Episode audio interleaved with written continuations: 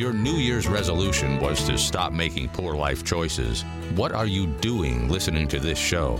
Welcome back to Rad Radio. We're about 40 minutes away from the Mix Pick Sports Show. Coming up at 10 a.m., Steve Mickelson and I will talk sports for an hour. It's not only that exciting time of the year as we go towards the Super Bowl. A lot of NFL news, coaching hires. There's been another big one this morning.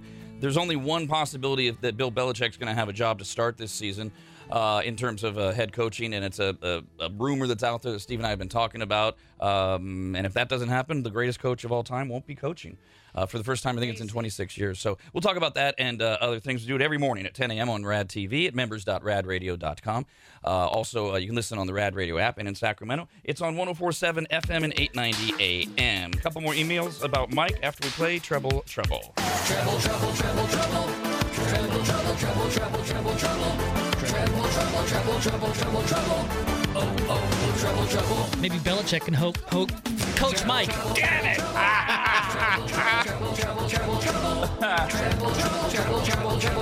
Life coach. Got it. Very good.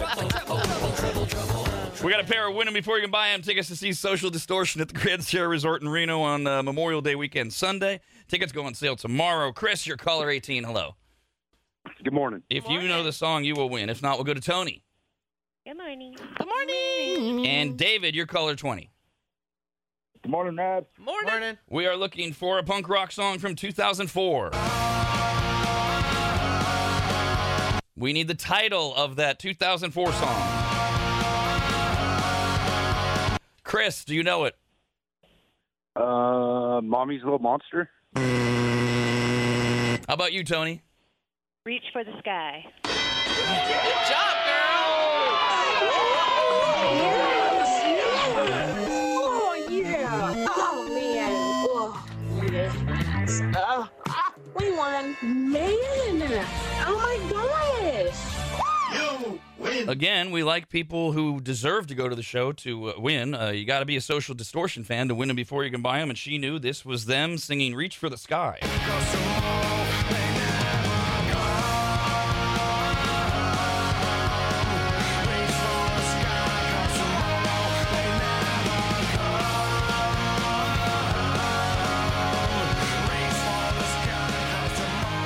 More chances for you to win tomorrow morning, 7, 8, and 9 a.m. Couple more reactions to Mike, who called in, was having a lot of emotional problems as it relates to his wife, to the point where he asked if life was worth living. So that's why we played Treble Trouble. If you're just tuning in going, what the hell time is it? What's wrong with me?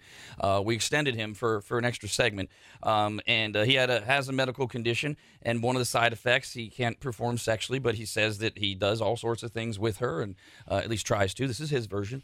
But, of course, he also can't drink because his medical condition doesn't allow it, and it's related to his liver. So they like to go out. Sounds like they like to go out with their friends, but they used to all get drunk together at a bar. Well, now he doesn't. And so she says he's a bummer. He just sits in the corner and smirks. Then she sat down with him recently and crying, held his hand, because a married coworker asked her out. Nothing happened, but she wanted to be honest with him. And along the way, she's been improving her appearance in all the ways that raise red flags if there's not another obvious reason. Hooker. So Tony had an interesting question. You know, when you're in the thick of it, you kind of focus on what you think need to be focused on. But there are all these questions in the background that you might not get to. And here's a few from Tony. It says, short and sweet, how did this come up at work with the coworker? How long has she worked there? Because if she's been there for a while and this guy only recently made this gesture towards your wife, how did this occur? Is your wife speaking poorly of your marriage, which invited him to make these comments in the first place? Ding. Are they, the wife and coworker, bonding between their comments of what they feel of their failed marriages? Ding. In which case, if they are, she already is exiting the marriage. Ding, ding, ding. This guy at work felt invited to make comments somehow, and it wasn't just because. Yeah, because otherwise, that email we got from a gal that was like, if he just randomly thought he could ask her that, it would be blank off and the end of story. There is no story. She just would have been like, yeah, blank off. That's it. But that she has emotion about it? Why would you have emotion about it? Also, there was another comment in one of the earlier emails about the allure of a married person cheating with a married person because you both have the same amount to lose, the same restrictions, the same understandings, or the same goal. I don't want to deal with the divorcee stuff. So I'm just going to keep him around because he's a good guy in a lot of other ways. You're going to be my bed buddy. Oh, you feel the same way about your wife? Bingo.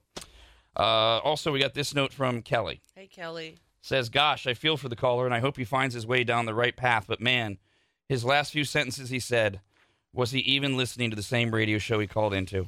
He's not there yet. Yeah. Yeah, I mean, I meant what I said. The best thing is his tone, his tenor was no longer, I've got nothing to live for. I understand the reaction. What he has to live for, apparently, is to continue to try to make this work, and that means he's got to work out of it himself. It took me so long for me to believe what I was being told, similar to what we were telling Mike, and I just kept going, no, there's something there. This is worth it. I'm going to keep hanging on because there's something to fight for. But ultimately, it came down to me not having any self-respect for myself and believing every word that I was being told. I mean, I revere people like Kyle and Rob who have this sense of self-confidence and are able to voice it so well, because it's still a battle for me. I just have always had issues with my self-worth. And when you are in that place mentally, it's hard to believe what anybody else says. And when you're hearing these things from your person, it's like, well, she's my person. She loves me. Why would she lie to me? You know? So I understand where he's at, and it will take time for him to get there. But like Rob said, I'm just glad that he's not in that dark space where he wants to end things. And the premise is correct. There's something to fight for, especially you've been married all these years, until you realize there isn't. And he hasn't realized that. Well, and here's the thing, too. For me anyway, I have no idea how this is going to turn around. It's easy for us to, with what we've heard, this is doomed. Hopefully he gets it and he leaves. It is. Well, you know what? Here's the thing. We always say we don't know what we don't know what we don't know. And each person is individually on their own journeys. And I am with him in the sense of when it's a marriage, as he's taking it, my God, I know people, and maybe all you do too, that you really thought their marriages were over, and they made a turnaround, and it took a lot of hard work, and it was unexpected. You didn't think that would happen, and it did. And I'm not trying to give him false hope in that. That's why I say it takes two people.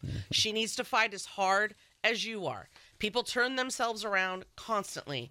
So, you know, whether she does or doesn't, that will be determined, and hopefully he will be able to see when it is time to give up if need be. Number one question he needs to get answered is the one you asked on. What is she doing?